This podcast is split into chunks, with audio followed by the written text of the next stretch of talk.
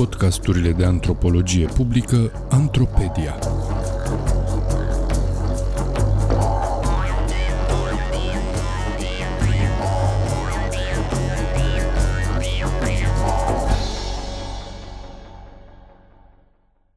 Și ce faci cu antropologia? 10 exemple de antropologie aplicată. Un text scris de Liviu Chelcea pentru Sfertul Academic, citit de actorul Daniel Popa.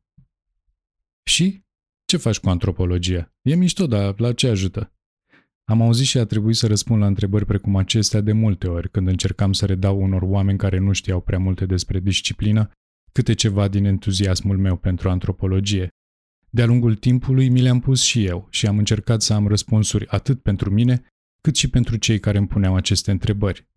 Am urmărit traiectoriile profesionale ale celor interesați de domeniu, ale foștilor mei colegi și colege, studenți și studente, precum și reflexiile celor care au trecut din antropologie în diverse cariere, unii dintre ei având reflexii asupra propriei lor experiențe în firme, agenții guvernamentale, companii de IT, de cercetare de piață, proiecte de mediu, mișcări sociale sau organizații internaționale. Antropologia este parte din educația centrată pe artes liberales, adică acele îndemânări intelectuale necesare unei persoane libere, aptă de a participa ca cetățean în viața politică.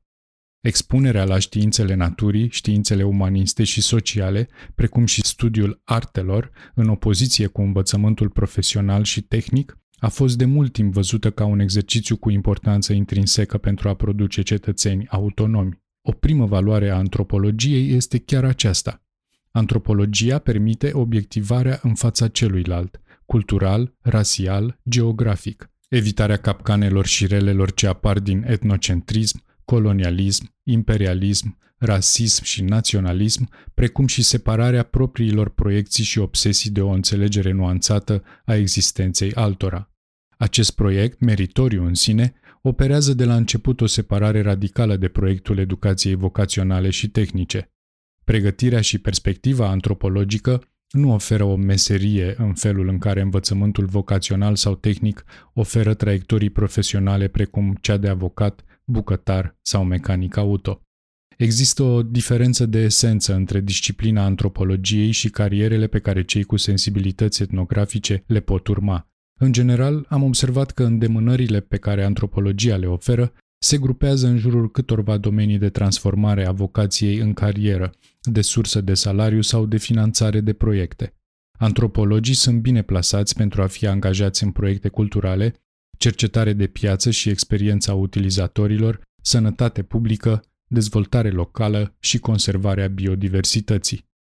Un domeniu este derularea de proiecte culturale. Andrei Crăciun, Bogdan Palici, Natalia Negru și Ileana Saz, cercetători și doctoranzi în antropologie, au câștigat un proiect de dimensiuni mari în 2016, finanțat de EEA Grants. Proiectul nu era destinat specific cercetătorilor și cercetărilor antropologice, ci mai degrabă promovării diversității culturale.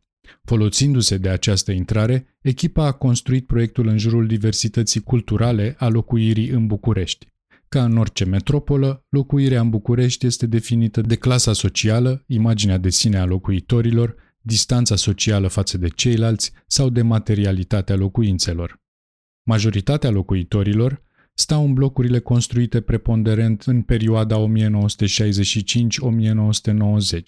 câțiva în locuințe unifamiliale din zonele centrale și semicentrale și mai recent în locuințe construite la marginea Bucureștiului. Prin cercetare de teren, echipa proiectului a documentat locuirea în căminele studențești, viața celor care au credit ipotecar, viața de bloc, locuitorii din complexe rezidențiale, ceea ce în America se cheamă gated communities, locuitorii care s-au mutat în jurul Bucureștiului, familiile care locuiesc în case naționalizate, pe cei care locuiesc în zonele cele mai sărace ale orașului, precum și pe locuitorii fără locuințe și care dorm pe unde apucă. Pe lângă texte etnografice, fiecare tip de locuire este documentată și printr-un film etnografic. Există proiecte culturale asemănătoare, uneori finanțate chiar de AFCN, despre aspecte ale diversității culturale din România. O altă aplicație a antropologiei, în special a metodei etnografice, este cercetarea calitativă de piață. Există antropologi angajați la firme de marketing și de cercetare de marketing care observă spațiile de consum precum hipermarketurile, molurile, restaurantele, încearcă să înțeleagă cum consumatorii folosesc aceste spații, cum aleg produse, unde apar cumpărăturile de impuls, rolul genului sau al designului în alegerile de cumpărare. Uneori, antropologii ajung să lucreze cu focus grupuri sau cu interviuri individuale cu consumatorii. Silvia Popa, specializată în cercetarea calitativă la firma Unlock Research, a realizat în martie 2020 o cercetare mixtă despre reorientare a cumpărăturilor în perioada carantinei COVID-19 și după. Un rezultat interesant este că mulți au resimțit perioada de carantină ca o stare de destructurare a rutinei cotidiene, dar și ca un spațiu în care sperau să învețe să aibă mai multă grijă de ei. Alteori, cercetătorii din marketing folosesc metoda clasică a observației în studiul consumatorilor. Un studiu realizat de Kenny Group LLC, de exemplu, a analizat felul în care cumpărătorii din supermarket își alegeau iaurturile în funcție de poziționarea pe rafturi, buget, percepția vizuală a produselor. După aproximativ 50 de ore de filmare, etnografii au descoperit trei tipuri de cumpărători. Cei care fac cumpărături de rutină, stabili în opțiunile lor, grab-and-go shoppers, negociatorii, adică cei care vin la cumpărături însoțiți de copii și care aleg produsele în mod colectiv, contemplând mai multe alternative, precum și contemplatorii, adică cei care sunt nehotărâți și care de obicei sunt preocupați de aspecte punctuale precum numărul de calorii. Sensibilitățile etnografice îi fac uneori pe antropologi să lucreze în designul de produse și în înțelegerea experienței utilizatorilor, ceea ce în lumea firmelor se numește user experience. Jerry Katz a efectuat un studiu pentru compania de aparatură medicală Baxter. Studiul era bazat pe observația asistenților medicali care utilizau un aparat de dializă produs de această firmă. Un lucru pe care l-a observat a fost că asistenții medicali trebuiau să meargă din saloanele cu pacienți în birouri pentru a completa fișele pacienților. Deși erau deranjați de lipsa unui loc în salon unde să își așeze fișele și unde să le poată completa, asistenții medicali nu puteau articula clar această nevoie. În urma observației realizate și a consultării cu asistenții medicali, una dintre propunerile pe care Jerry Katz le-a făcut companiei a fost să adauge un raft pliabil care să scutească asistenții medicali de drumurile în afara salonului cu pacienți. O antropologă foarte activă în zona de studiere a așteptărilor oamenilor despre tehnologie este Genevieve Bell. Având un doctorat în studiul comunităților de american native, Bell este în prezent directoarea Intel Labs din cadrul companiei de microprocesoare, unde studiază experiența utilizatorilor de calculatoare și de tehnologia informației. Eforturile ei de a înțelege etnografic cum interacționează oamenii cu tehnologia au ajutat compania Intel să depășească imaginea de simplu vânzător de chipuri. Există preocupări mai vechi și un val nou de cercetări aplicate în zona medicală. La sfârșitul anilor 50, Shirley Lindenbaum a realizat o cercetare care a elucidat misterul unei boli neurodegenerative din rândul populației fore din Papua Noua Guinee. Populația era afectată de o boală degenerativă a creierului, care era rezultatul unei practici mortoare de endocanibalism, prin care rudele persoanei decedate, dar dintre acestea doar femeile și copiii, consumau părți din trupul rudei decedate. Atribuită inițial unor factori genetici, Lindenbaum a demonstrat prin observarea sistemului de rudenie, a practicilor de creștere a copiilor, credințelor în vrăjitorie și a descendenței, că boala este recentă, apărând doar cu 30-40 de ani înaintea cercetării, ea neexistând la generația vârstnică. Prin campania de sănătate publică derulată în urma acestei cercetări, practica mortoară respectivă a fost supravegheată mult mai strict, iar populația a renunțat rapid la ea. Alte exemple țin de eforturile și reușitele antropologilor de a modifica sau crea politici publice, precum și de a aduce la lumină practici medicale lipsite de etică. Jonathan Stillow, profesor la Wayne State University din Detroit, Statele Unite ale Americii, în urma cercetării tuberculozei în România realizate după 2010, a reușit să sensibilizeze Ministerul Sănătății și World Health Organization pentru a porni un program național anti-TBC. La momentul respectiv, existau 30.000 de bolnavi de tuberculoză identificați în România, aproximativ 25% din totalul bolnavilor din țările Uniunii Europene. Cu toate acestea, datorită abandonului social și al subfinanțării sistemului medical din România, guvernul nu avea un program național pentru tratarea tuberculozei.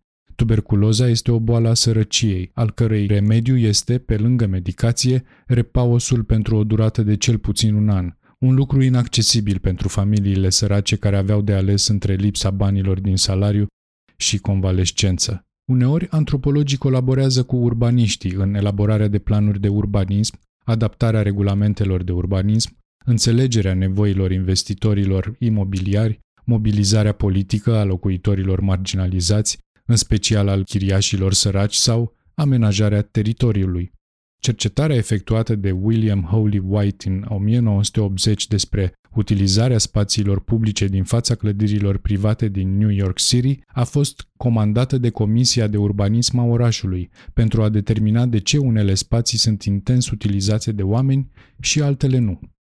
Folosind observația și filmarea acestor spații, echipa de cercetare a descoperit că factori precum prezența fântânilor, posibilitatea de a privi și scana fluxul de pietoni sau posibilitatea de a te așeza sau sprijini pe ceva sunt factori pozitivi, în timp ce factori precum ridicarea sau coborârea spațiului deasupra sau sub nivelul trotuarului omora astfel de spații. Etnografii spațiului urban românesc precum Enico Vince, Erin McElroy, Marian Ursan, Irina Zanfirescu sau Michel Lansion au realizat pe lângă studii de teren de durată și acțiuni de advocacy cu rezultate concrete. De exemplu, Enico Vince, profesoara universitară în Cluj, a reușit anularea în instanță a criteriilor de alocare a locuințelor sociale din acel oraș, care prevedeau, de exemplu, acordarea unui punctaj de câteva ori mai mare pentru deținerea unui doctorat față de prezența unui minor în familie. Alte cercetări aplicate ale antropologilor țin de proiectele de dezvoltare locală. Dezvoltarea este un termen umbrelă și o practică politică uneori plină de controverse pentru o multitudine de domenii ce merg de la sănătate la educație, mediu și drepturi de proprietate. Bogdan Palici, de exemplu, a derulat prin asociația Vira Films nu numai proiecte de educație vizuală prin echiparea elevilor cu cunoștințe despre realizarea de filme documentare și etnografice, dar a realizat cercetări pentru câteva grupuri de acțiune locală, adică beneficiari din mediul rural care pot să acceseze fonduri pentru activități economice non-agricole. Una din concluziile studiilor de sinteză despre proiectele de dezvoltare de succes este că proiectele trebuie gândite în așa fel încât să construiască pe ceea ce funcționează deja în comunitățile țintă, un lucru în care antropologii sunt bine poziționați să o facă. Pe lângă dezvoltare, proiectele de conservare a biodiversității necesită uneori o componentă de teren. Întorcându-mă la punctul de plecare, a transforma vocația de antropolog în carieră și curiozitatea antropologică în salariu nu este întotdeauna atât de simplă ca pentru alte profesii, asta presupunând că există o tranziție simplă de la educație la muncă. Pentru unii antropologi care au făcut saltul din lumea cercetării bazate pe curiozitatea academică în mediul de afaceri, administrație sau zona comercială, experiența a fost eliberatoare. Pentru alții a fost incapacitantă. Pentru alții, cele două pot coexista. Adam Drazin, un antropolog britanic specializat în studiul culturii materiale, cu cercetare de teren în România, povestea că între experiența de cercetare de marketing ce a precedat formarea sa ca antropolog și formarea profesionistă ca antropolog, nu există o ruptură fundamentală. Exemple similare cu cele pe care le-am descris sunt ușor de găsit și pot ilustra și alte zone de contact cu lumea non-academică decât pe cele pe care le-am menționat. Aceste zone de contact nu sunt lipsite de dificultăți, dileme și uneori compromisuri epistemologice și morale. De multe ori, interlocutorii noștri din afara mediului academic nu știu ce este antropologia.